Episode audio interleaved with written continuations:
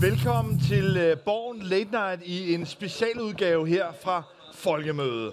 Og Jarl Cordova, du er jo næsten på hjemmebane. Altså opfatter du, du er nede fra Næksø, Ja, for niks. opfatter du uh, Allinge som uh, hjemmebane? Længere, ja, det er næsten, næsten en hjemmebørne, men øh, jeg er jo nede for Østbornholm nu, så det er ikke sådan helt øh, det samme, men øh, jeg har snart været i Ølling i mange år, der har været folkemøde så mange år, men jeg, jeg har oplevet sådan, at der man møder her, de har jo været til folkemøde i snart i mere end 10 år, så øh, det er jo oplevet deres hjemmebørne, jeg ved ikke, en større. Så i der mange Bornholmer her, jo. Må I få noget hænder i den her Bornholmer? Der er mange Bornholmer. Men jeg synes, det er synd, hvis vi skal gennemføre det her på Bornholm, så de andre skal øh, øh, have mulighed for at høre, hvad en siger. Så måske vi skal slå over i rigsdansk. Ja, jeg er ked af, jeg, jeg har i virkeligheden kun rigsdansk. Jeg er godt nok vokset op på Sydsjælland, men øh, æren, kan ikke tage altså Sydsjælland, Nej. så det gør noget. Nej. Øh, så jeg synes, vi slår over i, i rigsdansk. Ja. Men, men Jarl, vi øh, skal gøre status over Blå Blok, og vi bliver nødt til som at gå til bekendelse med det samme, at vi skulle have haft besøg af Jakob Ellemann Jensen, men som I nok alle sammen har hørt om, så er der desværre sket det ulykkelige, at øh, Uffe Ellemann Jensen er blevet kritisk indlagt øh, på, på Rigshospitalet, og derfor har han med lavbud. Og det, Ja, og så har vi fået lidt mere taletid. Det, det, det. Men, øh, og, og dem, der øh, åbenbart har håbet på at høre om de røde, I er altså nødt til at udholde spændingen til i morgen. Øh, klokken, øh, er det klokken, øh, det er 12.15? Yes. Og der har vi en special guest, øh, ham der normalt er DJ heroppe på Cirkuspladsen om torsdagen, nemlig sundhedsminister Magnus Heunicke. Så, Så ham, gør vi, så, så ham gør vi status øh, i forhold til Rød Blok. Og Jarl, du er jo øh, en mand, som har bekendt kulør. Du har i mange år stået ved, at du øh, er venstremand. Så på en eller anden måde må det vel gøre en lille bitte smule ondt på dig. At her tre år inden i Mette Frederiksens valgperiode, en kontroversiel, øh, turbulent valgperiode, hvor man normalt ser regeringer blive lidt slidt, at vi ikke engang er der, hvor Blå Blok overhovedet har a fighting chance, har en mulighed for at kunne tilbagevinde regeringsmagten. Er det noget, der gør dig en lille smule trist? Ah, trist eller trist. altså, jeg har jo faktisk... Øh, store dele af mit liv har jo været under socialdemokratisk regering, øh, vil jeg jo sige, øh, selvom jeg er født under en radikal statsminister i sin tid. Men, så det, det, det overlever jeg simpelthen nok. Men jeg er nok øh, forundret øh, over, at det er gået, som det er gået i Blå Blok. Det vil jeg hellere bruge. Øh, sådan mine private følelser. Øh, altså, jeg, jeg synes jo ikke, at den her regering øh, på alle områder er sådan specielt rød. Øh, jeg synes, vi har oplevet mere røde regeringer end den her. Øh, men altså, jeg, jeg undrer mig og havde nok forventet, at, øh, at man havde klaret sig bedre. Nu er der også sket en øh, hel masse katastrofer, som vi alle sammen har øh, taget del i undervejs, som har været øh, spektakulære, og som også har defineret øh, hele projekt.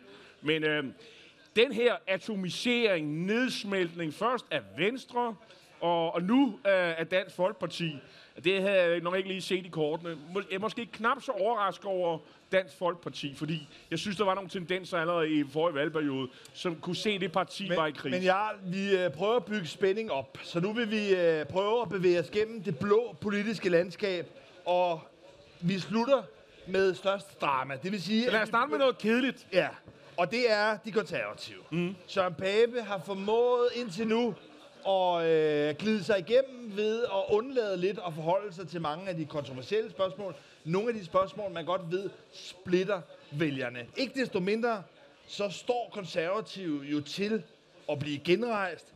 Men den her snak om, at Søren Pape er en ny Poul Slytter, det er vel også lidt ved at klinge af. Uh, ja, fordi der har jo været et par sager her i foråret, hvor man jo siger, at, at, at, at, at, at, at Pape ikke rigtig har, har ramt øh, bolden. Der var den her sag omkring øh, de ukrainske flygtninge, hvor det var lidt, øh, det, det var lidt sådan tumultarisk. Hvor skulle de egentlig stå? Vil de være med i den der aftale, der skulle tage godt imod de ukrainske flygtninge? Det ville de så ikke øh, øh, på, på et tidspunkt, og så ville de godt alligevel. Øh, og, og, og så var der jo øh, også en anden sag, øh, kan du huske den?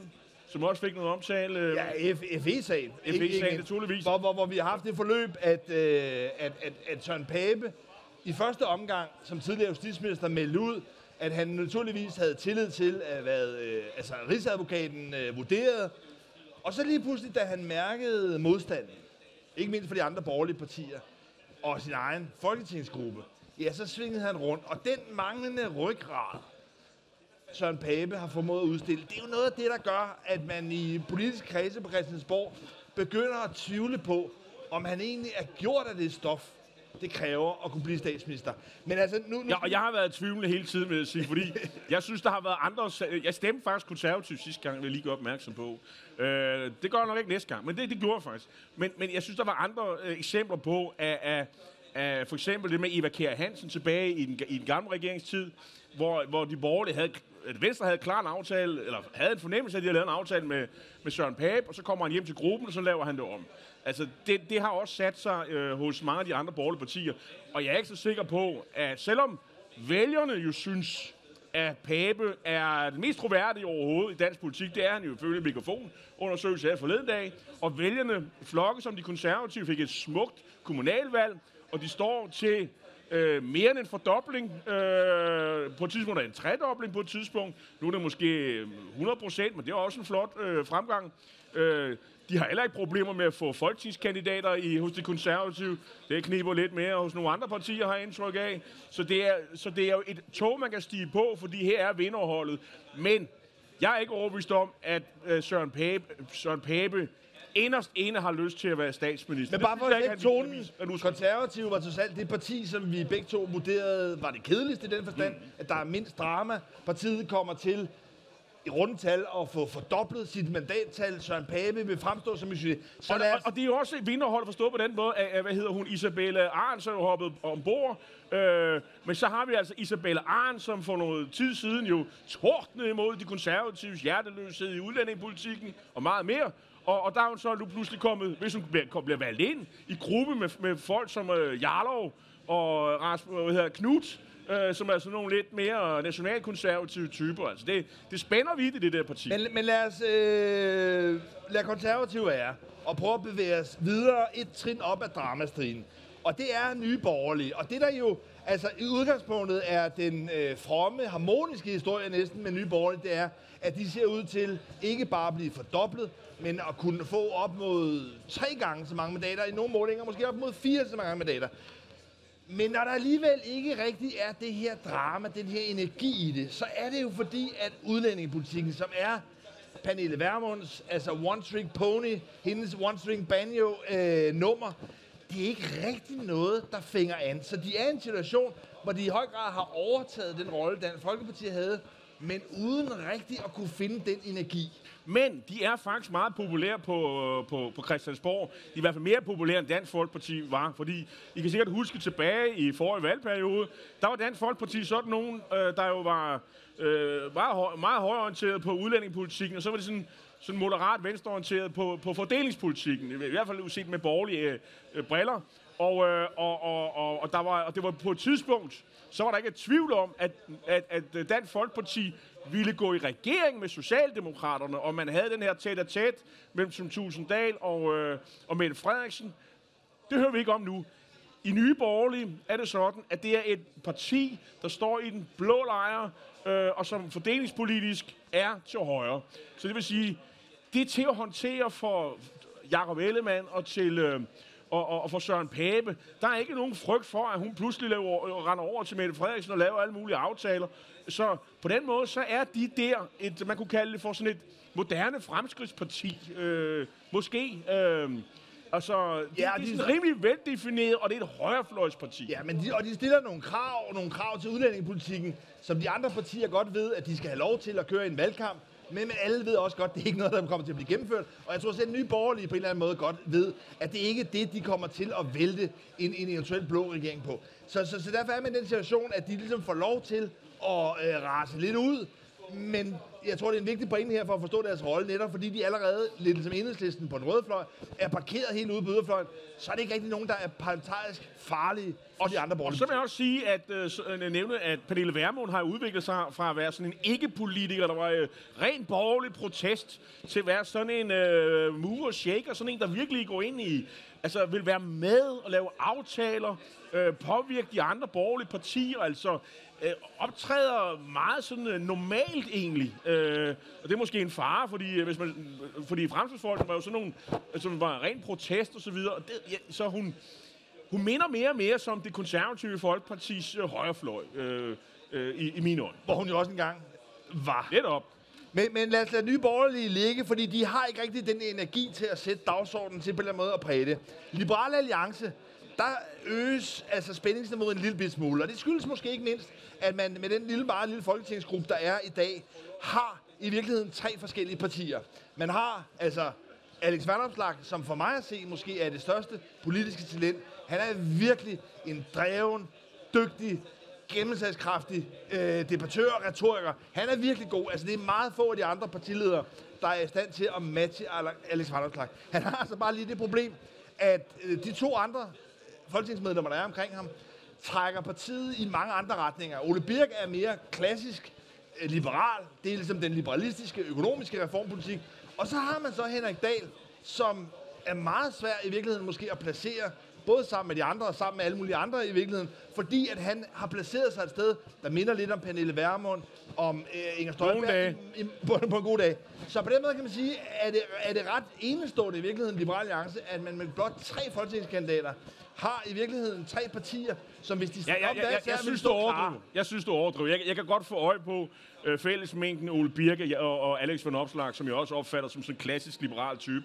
Øh, og han, hvis, hvis uh, politik kikser, så har Van Opslag jo et stort øh, potentiale inden for showbiz. Altså de der film, han laver på Facebook, det er jo morsomme og fyndige. Altså skuespillertalent er jo enormt. Øh, så, ja, så det altså stand-up comedy, det, det er politisk stand-up comedy, det er lige ham. Øhm, omkring Henrik Dahl, så var der nogle af hans tidligere partifælder, som sagde, jeg tror det var Simon Emil Amesbøl, som sagde, der findes mange former for liberalisme, men øh, Henrik Dahls liberalisme, det, det, den omfatter ikke, altså det er ikke inden for kategorierne. Han er ikke liberal på nogen som helst måde, øh, underforstået, han er i virkeligheden nationalkonservativ. Og han har ment mange ting om øh, nationalkonservativ, men han er jo, han er måske den politiker, som måske også spiller ind på de der dagsordner, der, heller, der taler om uh, vokisme, og uh, må man uh, have en sombrero-hat på, når man holder fest på universitetet, og uh, hvor mange køn skal der være, og alle de der... Er det, alle de der... Noget, det er ikke noget, vi vand på. Jo, jo, jo, jo, men, jamen, prøv at høre, prøv at høre, prøv at høre det, det må du anerkende. Det er jo en dagsorden, der fylder meget på højrefløjen. Altså i går holdt øh, øh, Messerschmidt jo en, en, en, en, en tale, der også kom omkring de her emner, og det skal åbenbart være det nye slagnummer. Når vi ikke gider diskutere udlændingepolitik, fordi befolkningen er optaget af krig i Ukraine og klima og inflation og høje øh, huspriser, benzinpriser og andre ting, så, øh, så skal det være vokisme og sådan nogle timer øh, af øh, øh den normale dansker skal han være forsvar for. Og det er jo dagsordner, som som de faktisk har til fælles, og som øh, Henrik Dahl jo har kørt med. Ja, men det er måske også forklaringen på, at både Dansk Folkeparti og, og, og den del af, af Liberale Alliance, der omkring Henrik Dahl, er blevet så små. For det er sådan nogle små, niche, mærkelige, konstruerede ting. Altså, de fylder det, meget i, den, i debatten. Ja, altså, men det er sådan, hvis du ligesom siger, at man har hele den store, dominerende gruppe af vælgere, som er gået op i en stram udlændingepolitik der er det her altså bare en lille bitte hjørne, som man i bedste fald spiller lidt til øh, nogle allerede omvendte. Det er, du kan ikke flytte, i hvert fald ikke nogen vælgere hen over midten på det her. Men, men, men lad os lade, lade Liberale Alliance... Øh... En pointe, det er bare, at de har jo faktisk fremgang. Det går faktisk godt for dem nu. Altså, de var jo også et parti, der var fuldstændig smadret efter, efter sidste valg. Altså, må jeg minde om, at deres øh, øh, leder, han blev simpelthen stemt ud af vælgerne. Øh, det kommer ikke til at ske den her gang, og, øh, og de er måske også mere veldefineret som sådan et øh, liberalt spejderparti, øh, som godt ved, at de skal ikke i regering, men de skal, og de skal heller ikke være sådan, øh, de skal sådan bide på en venlig måde, VK i, øh, i haserne, og så skal de være sådan reformorienterede. Ja, nu skal vi så til det parti, som vi i hvert fald selv også har været uenige i vurderingen af. Det er Lars Lykkes Moderaterne, som jo nu er blevet formelt stiftet som et egentligt parti, Øh, de fik altså hurtigt øh, vælgererklæringer, nu har de også folketingskandidaterne. Og Jarl, du har fra start af været meget skeptisk i forhold til Lars Lykkes, måske også i virkeligheden stamina, altså kan man sige, vilje til at føre det her igennem. Det er et sid, sejt slid at bygge parti op. Men du har i hvert fald også været skeptisk i forhold til, om de ville kunne trække stemmerne. Nu må vi bare sige, når vi kigger på meningsmålingerne, det ene efter den anden, så ligger de jo solidt over. Hvad var det, du tog fejl med, da du afskrev Moderaterne? Altså, Ja, ja, ja, altså jeg deler sådan set ikke rigtigt øh, det du, billede, du, du kommer med. Solidt, altså de ligger, fordi de har haft landsmøde, så er det pludselig hoppet over spærregrænsen. Øh, de næste par uger er de, øh, har, holder de altså ikke landsmøde i, i medierne. og så kan det godt være, at det flader ud igen, og så er det sommer, og lad os så se, hvordan det kommer til at se ud. Altså, han har ligget på, på de, i de gode meningsmålinger 3-4 procent. Der skal jo ikke meget til, man skal ikke have mange dårlige dage, så man er altså under spærregrænsen. Øh, og øh, så, men altså, jeg har nok sagt hele tiden, at jeg troede, han kom i Folketinget, fordi han på en god dag i øh, de her øh, øh hvad skal man sige, partilederrunder kunne gøre en rigtig god figur, og han er klogere end alle de andre, og han ved mere om sundhedspolitik og velfærdspolitik end alle andre. Enormt stor troværdighed. Men, men folk har jo også et billede af Lars Løkke. Altså, de kender ham jo godt. Han er jo ikke nogen ny politiker. Og mange er også trætte af ham. Øh, så hvis de andre kan formå at sige, at vi har også noget af den her politik på hylderne, og, øh, og, og vi er måske lidt mere fremtidsfolk, så er jeg ikke så sikker på, at han sådan, øh, får lov til at køre med det hele. Og så bemærker jeg, at nu har vi jo haft den her øh, afstemning, øh, hvor der har været de her partileder rundt, og hvor Lykke han har givet den som, som statsmand, der har sagt kloge ting, og han har jo kender alle de der øh, øh statsminister og, og præsidenter videre, dem kender han jo, og, og han har fået lov at spille den der rolle, og alligevel, så kommer der to målinger, der viser, at man er under spærregrænsen. Det, det synes jeg er ildevarslende. Så holdt de landsmøde, så hoppede han op igen med halvanden til 2 procent. Jeg er ikke sikker på, at det kommer til at gå så godt. Det, der for mig at se er Lars Lykkes største trumfkort, det er jo det, han også spillede i sidste valgkamp, da han udgav bogen Befrielsens Øjeblik.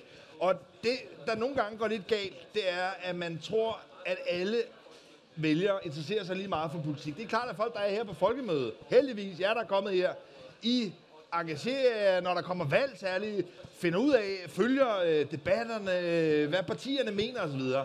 Det er desværre bare ikke sådan, at faktisk næsten flertallet af vælgerne er helt dybt nede i partierne. Der er enormt mange vælgere, som for det første først beslutter sig sent, og som gør det ud fra nogle hensyn, nogle afvejninger, som i virkeligheden ikke handler så meget om politik, mere om nogle stemninger og høj grad om nogle personer.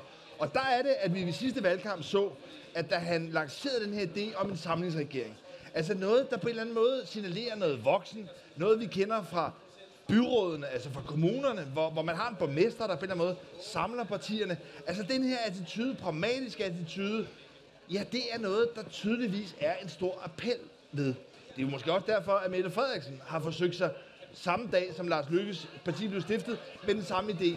Og derfor tror jeg bare, at når en valgkamp først ligesom æder sig ind, ja, så vil han kunne, med stor sandsynlighed kunne gentage trækket fra sidste valgkamp, og det er ikke folk, der kommer her på folkemødet. Det er ikke ideologerne. Det er ikke dem, der ligesom sidder frodende på sociale medier. Nå, men så, så, så, så, langt, så langt, så godt. Men, og der er også en, en meningsmåling, der understøtter det der budskab, du har, at der er langt inde i Venstre Konservatives vælgerkorps, er der en øh, forståelse for det der med samlingsregering. Kan de der skabhalse på Christiansborg, der ikke forlige sig og træffe de vigtige beslutninger for os alle sammen, så vi kan holde yderfløjene væk. Det er sådan et, det er ikke et nyt synspunkt. Det har der været der altid. Alligevel går folk hen og stemmer på øh, så er det solidt i øh, V og K-kolonnerne, øh, eller i Socialdemokratiet Radikale. Ikke? Og så, så er der jo nogen, der flytter vælger. De bliver jo flere og flere af dem, der flytter. Og, øh, reglerne er blevet så utro, Lars. Det, det er ikke til at holde ud. Det var meget nemmere i gamle dage til at forudsige, men nu er det så utro alle sammen. Det er jo frygteligt.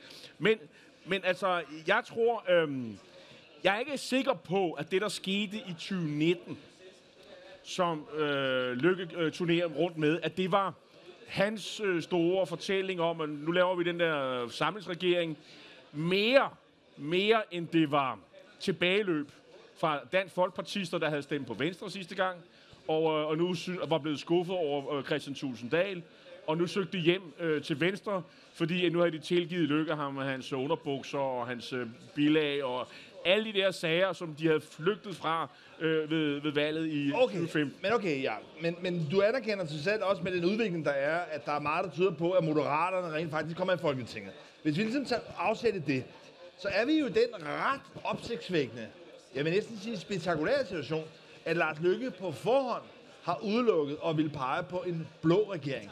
Og det vil sige i praksis, at både Jakob Ellemann og Søren Pape vil få svært ved at kunne danne regeringen, fordi der skal virkelig rykkes mange 100.000 vælgere, hvis man skal komme over i en situation, hvor de rent blå borgerlige partier skulle danne regering alene.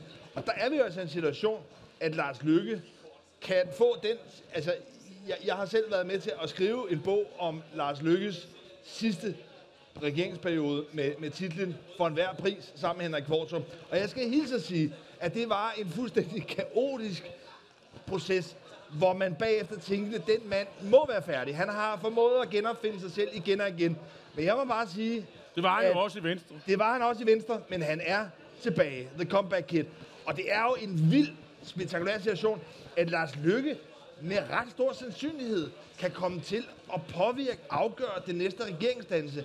Han kan med ret stor sandsynlighed komme tilbage og få en ministerpost. Det er da en, en vild situation. At det er da ja, ret godt jo, spillet sig tilbage. Ja, jo. Altså nu, nu altså, altså han har af, han har afvist en ren blå regering, som han, han, han giver, stiller mandater til. Så det, det, det må vi regne med, det er udelukket. Hvad er der så tilbage? Det er jo, at han støtter en rød regering, hvor han måske er med og så videre, som enhedslisten vil også skal lægge mandater til. Ellers så bliver den vel ikke til noget. Jo. Jeg har svært ved at se enhedslisten lægge, øh, lægge mandater til det der uh, projekt. Nej, men der er andre er... Nå, hvad er det? Ja, jeg, jeg, jeg tror, at det, det, der sådan set er Mette Frederiksens motiv for nu at melde det her ud med en samlingsregering, det er, at hun kan godt mærke og forstå, at muligheden for at fortsætte en etpartiregering, det, er ikke, det kommer ikke til at ske. Radikal, Sofie Carsten Nielsen, har sat hende stolen for døren. Det er jo helst. Og hvad er så mulighederne? Ja, det der jo ligesom for alvor vil, tror jeg, være det, der fik Mette Frederiksen og hendes folk til at begynde at drømme store drømme igen, det var, at man kunne lave en flertalsregering. Og jeg er med på, at det er usandsynligt. Men hvis man har både Moderaterne, man har Radikale, man har Socialdemokraterne... Og hvem støtter så, hvem støtter så det der parti? Eller så tror jeg, at Konservativ? Søren Pape har så lidt ryggrad, at hvis han kan købes så kan han godt hoppe ind. Jeg, jeg siger bare, at... at Vi at, snakker om en, der har spillet alle mulige sikre kort, som ikke uh, tør mene ret meget, der ud over det, det, det, det konservative partiprogram, så spiller sikkert altid. Og hver gang han sådan forsøger at spille lidt uden for, for banen, så går det helt galt. Nej, nej, nej. Jeg, jeg, jeg tror simpelthen ikke et sekund på det. Okay, men, men, jeg, jeg, medgiver dig, jeg medgiver dig, at hvis Lars Lykke skal ind i en eller anden konstellation sammen med enhedslisten, så ser det også svært ud. Det, det, Jamen, det, altså, jeg, jeg er ret sikker på, at de blå har regner med, at de, de kommer sgu nok til at, undskyld mit fransk, de kommer nok til at tabe det der valg. Så nu gælder det om for VK, hvem kan blive det største parti, øh, hvis, hvis Venstre fortsat kan være det største parti Ja, det bliver mega spændende. øh, hvis de kan komme, øh, hvis Venstre eller Konservative skal blive det største parti, så har de ligesom fået øh, øh, øh, førerhunderetten øh, og, og ligesom er øh, Men har store de, parti. har de blå allerede altså afskrevet næste valg? Det tror jeg. Altså, de vil spille sikkert. Men jeg, jeg kunne forestille mig, en, en måde, de kunne angribe Lars Løkke, det er jo på et tidspunkt i valgkampen, øh, gå ind og prøve at være det der reformparti. Altså spille reformer på banen, så, så han ikke fremstår som den eneste, der vil reformer. Det, det tror jeg er en form. Og så vil de jo ignorere Lars Løkke. Altså han er bare en blandt andre. De vil slet ikke kommentere det der. En anden ting.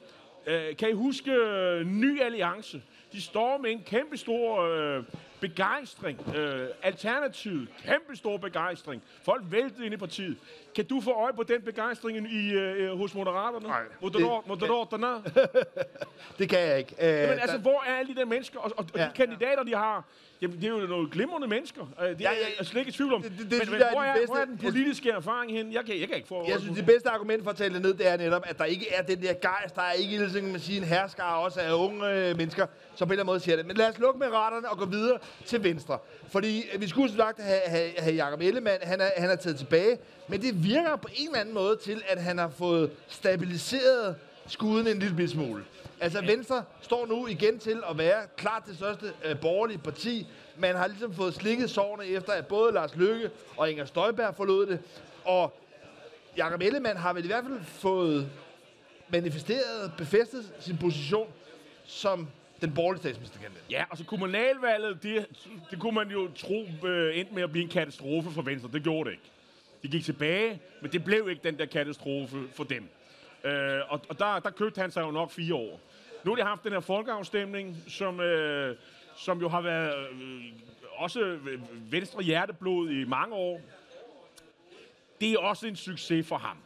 Øh, og, og han har fået lov til at tale om de der emner, forsvar og sikkerhedspolitik, som optager ham. Det ved vi alle sammen.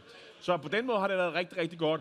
Øh, alle de der, øh, der ville ud af det projekt, de har, for, de, de har forladt det.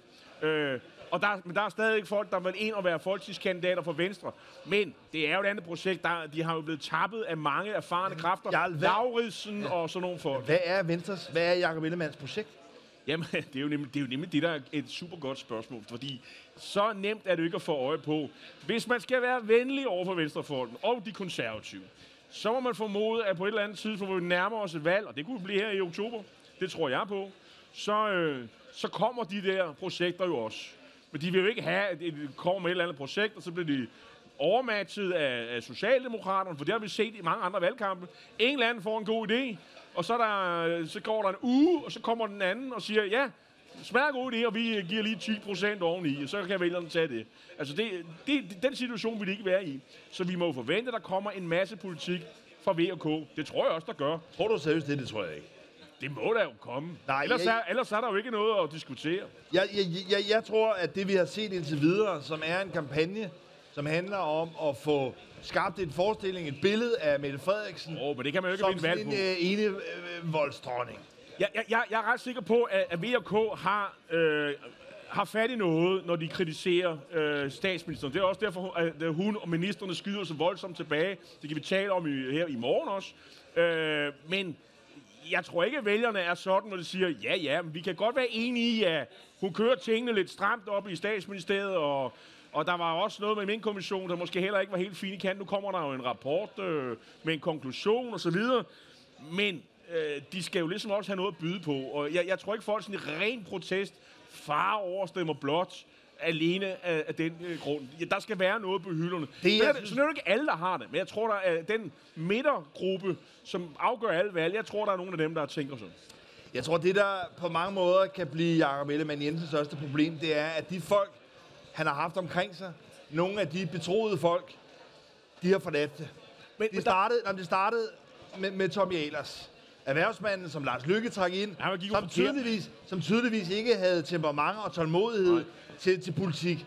Men han fik jo et kanonvalg i København. Venstre har fået et stort og stigende problem i, i byerne, hvor der jo trods det er alt... Socialdemokraterne. Jo, jo, bestemt.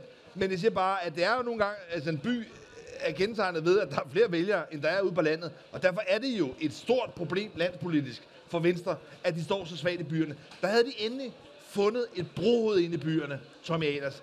Han gad sig ikke. Og samtidig har vi set en lang række andre folk, som for eksempel Carsten Lauritsen, som jo på mange måder var en, der ligesom blev nemt som en, der i hvert fald ville komme til at sidde i topledelsen i Venstre i mange år. Han gad heller ikke. Jeg tror ikke, at Christian Jensen er savnet på samme måde. Men, men du har alligevel, kan man sige, altså nogle meget markante figurer, som simpelthen, det er jo signalet i det, det er jo det, man står tilbage med, der simpelthen ikke tror på, at Jacob Ellemann kommer til at kunne vinde et valg, Nej. kommer til at drive noget frem. Og hvem skal man på en eller anden måde tro mere på, end, end folkene omkring en? Så det er altså ligegyldigt næsten, hvad han finder på at sige og gøre. Så det signal, der ligger i, at løjtnanterne er skrevet, det bliver svært for Venstre. Nu fik du talt ham ned, og det skal vi jo også gøre. Men der er jo noget i meningsmålene, der gør, at Venstre er sådan lidt på vej op her. Det, jeg synes er et problem også, det er, øh, for eksempel, hvad gjorde Socialdemokraterne, da de var i opposition? De skrev en hulsbunke bøger om, hvad de ville. De lavede analyser. Øh, de havde nogle idéer om, hvordan verden skulle se ud, hvis de fik magten.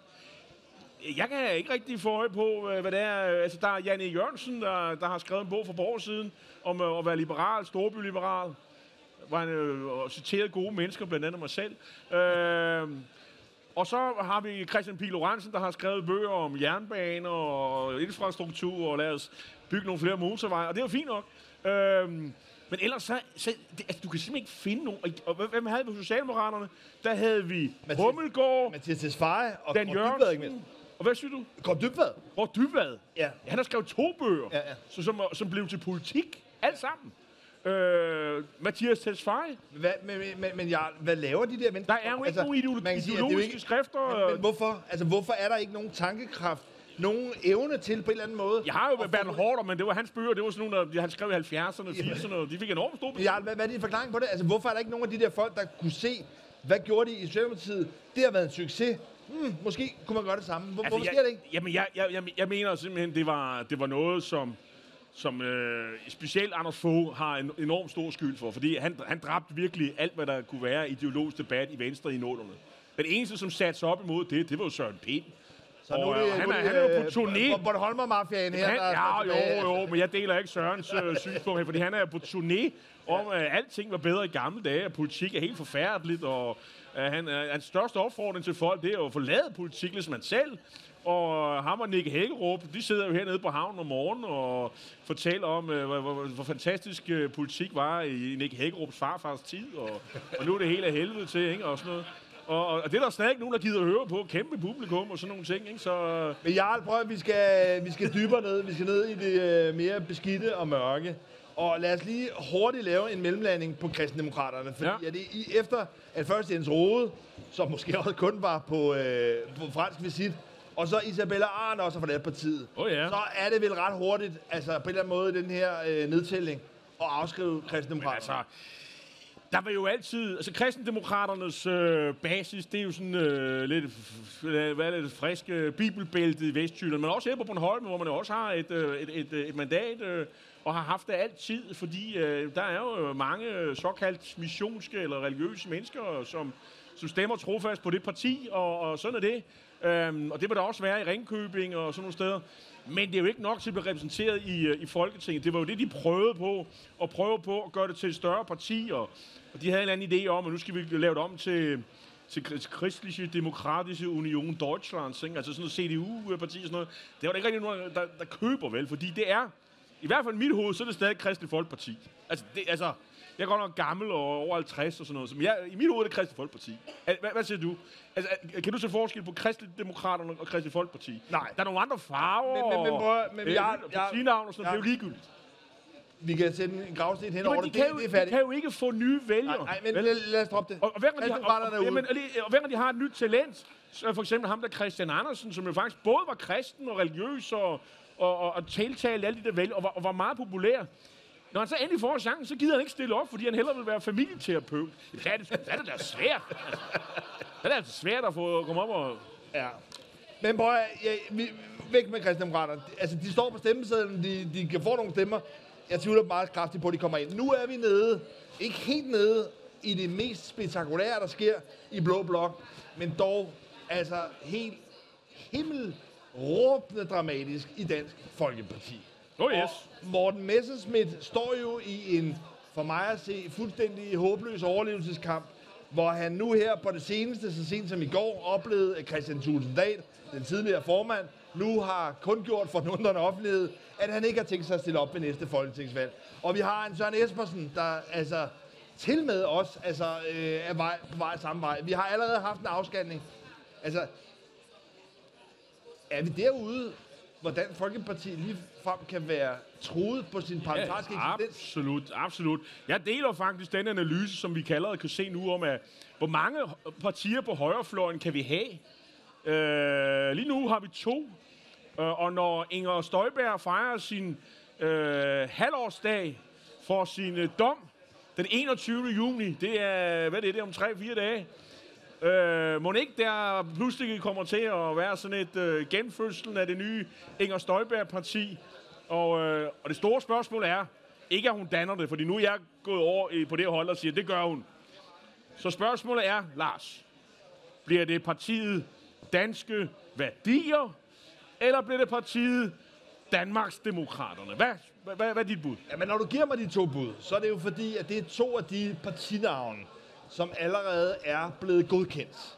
Og Inger Støjberg har den lille udfordring, at hvis der kommer et tidligt efterårsvalg, hvad der er mange ting, der kunne tyde på, ja, så skal partiet jo i første omgang, kan man sige, blive godkendt til at kunne indsamle vælgererklæringer, og i anden omgang få de 20.000 vælgererklæringer. Det sidste, det skal Inger Støjberg nok hurtigt få. Men hun skal altså have et parti, der er godkendt, før hun kan begynde at samle vælgererklæringer ind. Og der er det altså, at det øh, udvalg i Indrigsministeriet, de mødes i næste uge, og så går der mere end tre måneder til, de gør det igen.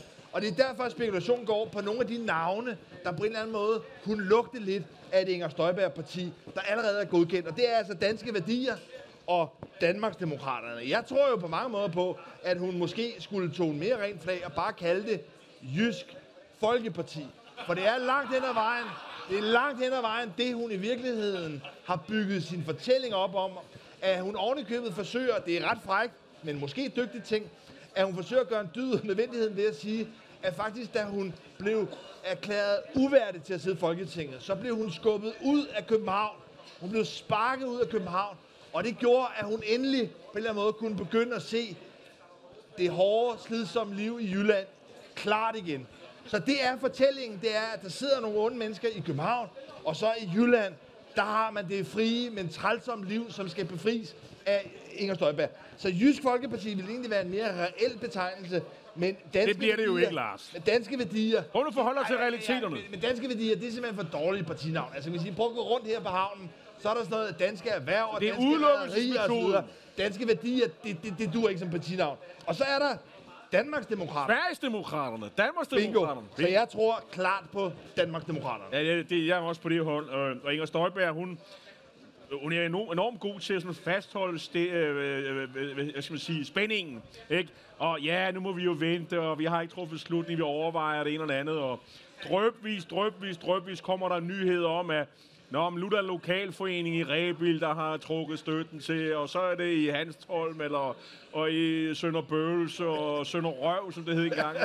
Det, de har kredsbestyrelsen også pludselig nedlagt sig selv, og må ikke, at det er... Og man ved jo, at, øh, at det er Christian Tusinddals gamle, øh, skal man sige, øh, kompaner og krigskammerater, som øh, Paul Blod, ham der Paul Lindstrøm, tror jeg, han hedder, øh, han er gammel partisekretær, må ikke han sidder og ringer rundt, og nu er det tid til jer, I skal gå ud i pressen og sige, at nu trækker I stikket på, på, på, på Morten Messerschmidt og støtten på ham og sådan noget. Så, så der hele tiden er de der dårlige nyheder. Øh, for ligesom at trække. Og, og hver gang Messerschmidt han prøver på at gå i pressen med et eller andet politisk budskab, så kommer der en dårlig nyhed, og så prøver de at, at, at, at købe ham. Det er også det her med, at de har nok ikke reelt troet på, at de kunne købe ham. Men de skal jo vise, at man, altså, vi gjorde, hvad vi kunne. Vi- Ej, vi gjorde, hvad vi kunne for at få ham i med. Men altså, han, han gik selv. Det var, øh, vi, altså, vi havde intet med dig. Vi har ikke presset ham. Altså, selvom alle ved, det er også beskrevet i bøger. Messerschmidt og company har jo gjort, hvad de kunne for at undergrave ham. Helt fra, ja, siden han tabte valget i 2019. Men jeg er noget af det, der Og, i og, hvert nu, fald... og, nu, og nu står han jo, og det er sådan, øh, betaler han jo tilbage ved at undergrave Messerschmidt fuldstændig. Men i virkeligheden har Morten Messerschmidt måske lidt sit største nederlag i den seneste tid her på Bornholm. Ved at øh, René Danielsen, der var udpeget til, som at skulle sidde i hovedbestyrelsen, at han har markeret, at han ikke ville. Her på Bornholm lykkedes det faktisk for Dansk Folkeparti at bevare den folkelige opbakning, man så tidligere. Og at nogle af de her folk, som Morten Messersmith selv så, som nogle af dem, også øh, rådmanden oppe i Aalborg, der skulle bære partiet frem, en foryngelse, at de også, altså det er jo lidt det samme billede med Jacob Ellemann, hvor jeg før fortalte om nogle af de her gavede løjtnanter, der går. Men det billede, der står tilbage med Morten Messersmith af, at ikke bare de bitre, gamle forlod partiet, men også nogle af de unge kræfter.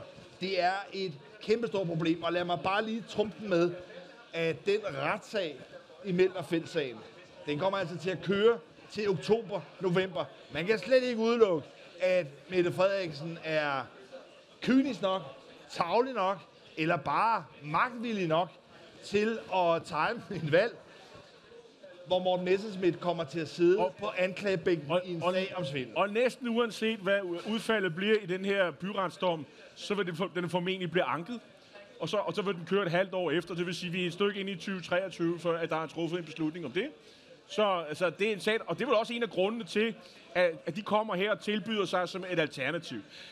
Jeg synes ikke, det er så spændende længere, om der bliver dannet et nyt parti, Danmarksdemokraterne. Det opfatter det politiske øh, kommentator, øh, Korps, Købing, de, som en realitet nu. Det, det er jeg ret sikker på. Så er det bare, hvor vil de placere sig politisk? Det synes jeg er mest interessant. Fordi vil de stå nøjagtigt det samme sted som det gamle Dan, øh, øh, DF. Det vil sige sådan lidt rød på velfærdspolitikken, øh, stram udlændingepolitik, og, øh, og så vil de være EU-skeptisk. Ikke EU-modstander, men EU-skeptisk. Det var DF stod i gamle dage. Vil de stå der, så, sy- så tror jeg, at Inger Støjberg får nogle problemer. Fordi hendes profil er at være økonomisk meget liberal og rimelig højorienteret. Hun er ikke sådan en fordelings, øh, øh, omfordelende i særligt stort omfang. Der har de sådan stået på hver sin fløj. Det kan man selvfølgelig godt finde ud af. Og, øh, men, men der, og på et tidspunkt skal man jo formulere en politik, som hun skal være med til at sælge. Og, og så kan det godt være, at alle dem, der egentlig er enige med Inger Støjberg og føler, hende, at hun har fået en dårlig behandling, så skal de jo til at forholde sig til, hvad hun mener om EU. Så skal de til at forholde sig til, hvad hun mener om fordelingspolitik, som jo stadigvæk fylder temmelig meget. Men jeg, Det tror jeg sætter en grænse for, hvor stor succes det parti får. Men, men, men den her faktor, som jo kan blive ret afgørende for folk, når de står nede i stemmeboksen og inden da, at Inger Støjberg rent faktisk er blevet dømt ved en rigsret. En altså, sådan 50-års begivenhed i, i, i Danmark, at det sker. Og samtidig jo, og som følge af det, er blevet klædet uværdigt til at sidde i Folketinget. Hvilken rolle kommer det til at betyde? Altså fordi Hvad synes du? Jamen altså, jeg, jeg, jeg, jeg tror bare, at man ikke skal underkende, hvor meget det slider på troværdigheden. At der er rigtig, rigtig mange. Det er det samme problem for Morten Messerschmidt. Han meget let kan rende ind i, når han får en dom selv, hvis den skulle være øh, betinget, hvad den angiveligt vil kunne blive, jamen så er der altså bare en øh, smusplet, kan man sige, som gør, at der vil være mange vælgere, der alligevel tænker, når det kommer til stykket, hvis der ikke er rigtig politisk forskel på det, Pernille Vermund mener, og det Inger Støjberg, ja, så er Pernille Vermund, nu nævner netop, at hun på en eller anden måde er næsten blevet mere salonfæhæver, vil jeg at sige. Men, øh, men det kan være sådan nogle ting, der gør, at det på en eller anden måde alligevel bliver svært for folk, ligesom det var for Fremskridspartiet Ja. ja. gamle dage, og på en eller anden måde være noget, hvor man overbeviser sine naboer, sine kolleger, folk på vejen om, at det her er det nye parti. Jeg, jeg tror, at dem, der overvejer at stemme på Inger Støjberg, de har ligesom taget det der øh, ind med, at de, de, de, de synes, det er en uretfærdig dom, øh, hun gjorde det rigtigt og sådan noget. De er ligeglade med, om, om, om hun... Øh, om så fik 20 år i tugthus, altså det er fuldstændig ligeglad med. Altså, det, det, det er mit indtryk. Altså, øh, og, og så vil man også være meget pragmatisk i, i Folketinget og sige, okay, men vælgerne har jo stemt hende ind igen, og så vil man være en spiller ligesom alle mulige andre. Og, øh, så det, det tror jeg øh, øh, øh, sådan, øh, egentlig ikke kommer til at spille den, den, den helt store øh, rolle, som jeg ser det. Men for Messerschmidt, som jo...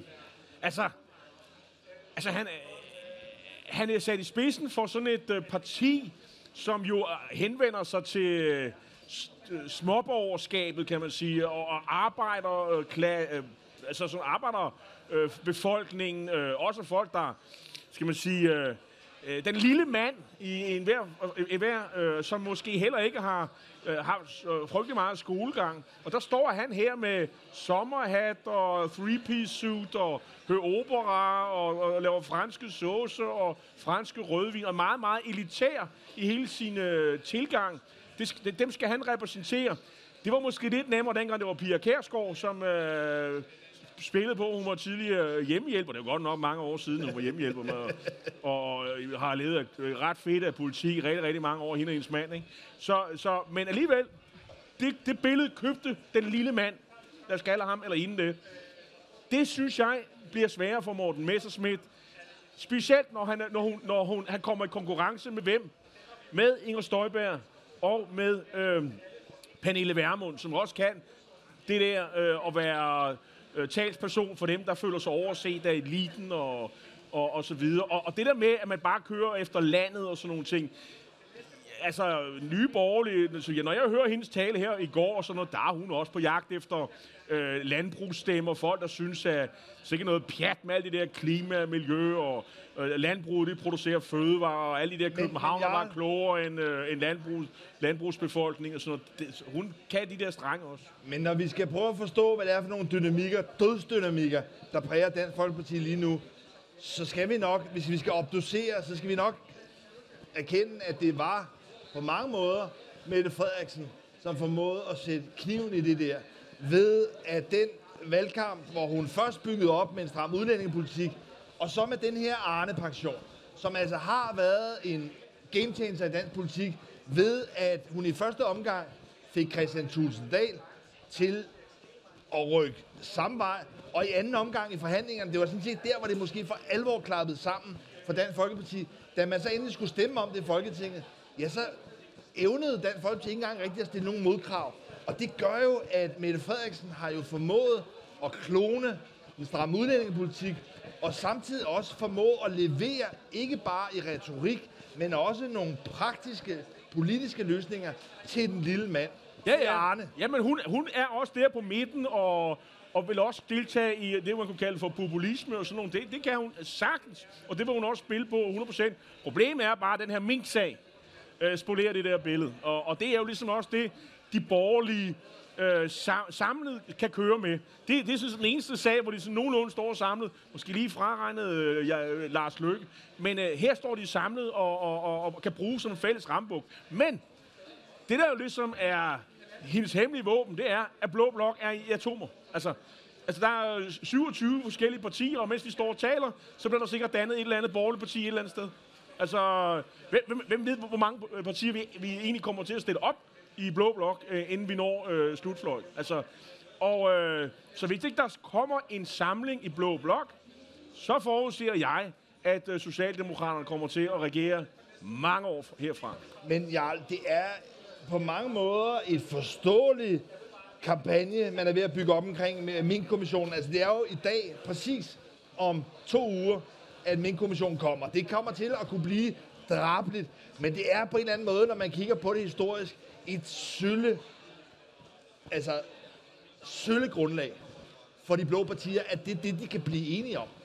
Fordi for det første er det usikkert, hvad der står i den, og for det andet er det vel heller ikke noget egentlig politisk projekt. Altså, hvordan, for afslutningsvis her, at, at, er, vi, er vi nået frem til det punkt, hvor det er splittet i atomer, man har alle mulige partier, som knap nok kan formulere en sammenhængende ta- tanke. Der er ikke nogen af dem, der har evnet at skrive en bog i overvis. Og kunne hjælpe mig, om de så sidder tilbage med at sige, at Mette Frederiksen er en eller anden Hillary Clinton-agtig heks. Det er sgu ikke noget godt udgangspunkt. Nej, men altså, det er det, man har at køre med, og der, og der er jo også andre, der er jo også andre dagsordner, sådan med, at de borgerlige kan også være enige om, at vi skal bruge øh, stort set hele råderummet på forsvaret. Det har altid været en borgerlig øh, mærkesag. Hov, hvad er der sket her i foråret? Hvad er der siden som vedtaget at bruge hele råderummet på forsvar? Hvordan kan man komme efter Socialdemokraterne og sige, det var også for galt, specielt når de borgerlige faktisk var dem, der, der, der nedskalerede forsvaret, i hvert fald territorialforsvaret.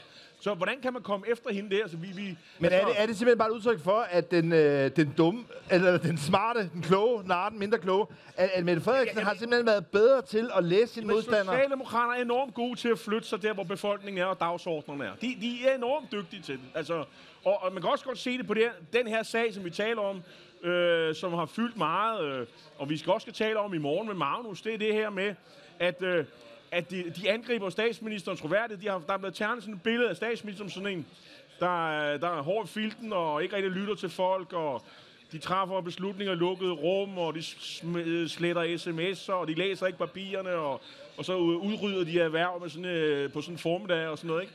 Øh, og, og hele det der, det der billede der, det vil de ikke have, og nu angriber de de borgerlige for at være populister og trompister og, og, og, og slagter for Nordsjælland og, og, og så videre. Ikke? Øh, altså, fordi det bider det der. De kan også se det i meningsmålingerne. Altså, det, det, det billede skal simpelthen væk, og det gør de alt for, og det kan jeg godt forstå.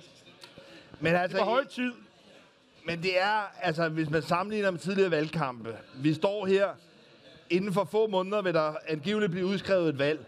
Det er på en eller anden måde, altså, synes jeg, ret vildt, at de borgerlige partier ikke har formået at bruge de tre år, der nu er gået, Og- på at forberede sig en Og, lille og smule det, der også er interessant, Lars, det er, hvad pokker gør de, hvis råderummet er brugt på militæret? Altså, hvad, hvad så? Altså, og vi har jo ikke rigtig nogen, øh, vi har ikke nogen økonomisk krise. Altså, Liberal Alliance, det er jo sådan nogen, der siger, ja, nu må vi jo spænde slivrammen ind, og vi må øh, sænke skatterne og få gang i hjulene og sådan noget. Men altså, alle er indtil videre i beskæftigelse, ikke? Øh, så det, de borgerlige kan turnere rundt med, det er, at vi skal skære i afgifterne til benzin. Benzinpriserne er for høje. Altså, det er jo nok øh, sådan noget med, at den lille mand kan, kan ikke fylde tanken for 500 kroner, som i gamle dage. Nu er det, nu er det 8, eller 7 eller 800 kroner osv. Det er sådan nogle dagsordner, jeg tror, de måske har en chance. Øh, og på et tidspunkt, så tror jeg også, altså, om en halvt år fra nu, hvis vi kigger ind i en krise, folk mister deres job, hvad så? Øh, men der tror jeg, at Mette Frederiksen, i hvert fald hvis man skal analysere hendes reaktionsmønster fra tidligere, jamen så handler hun jo. Hun handler jo. Men der er jo ikke penge i kassen til det ene eller det andet, og de penge skal jo findes. Det hedder, det er nedskæringer jo, og andre ting, ubehageligheder. Det må jo komme på den anden side af valget i så tilfælde. Det er ikke noget, man kommer med nu i hvert fald. Men jeg vil i hvert fald tillade mig at konkludere, at hvis den mink kommissionsberetning, der kommer den 30. juni, altså om to uger, hvis det ikke er en, der ligesom er et helt altså, kasse af rygende pistoler, der alle sammen peger på Mette Frederiksen og Barbara Bertelsen, så har de blå intet at skyde med. Så er det Men jo... de kan, de kan jo give, altså det, man, det realistiske er, at de giver hende en ordentlig riselang. Og så kommer der jo en, en øh, og så kommer der jo en, øh, en næse, det er vel det realistiske, ikke? Og så vil alle gå på sommerferie, og så kommer man tilbage igen, og gider vi så snakke Og så, det? og så står de på en eller anden måde, altså i, øh, for nu bare at sige det, altså helt afklædt i bare røv, fordi man kan sige, hvis de ikke kan få mink Ah, men kommissionen op må, må, må, det ikke det er det tidspunkt, hvor man sådan øh, holder sommergruppemøde, og så fremlægger noget politik?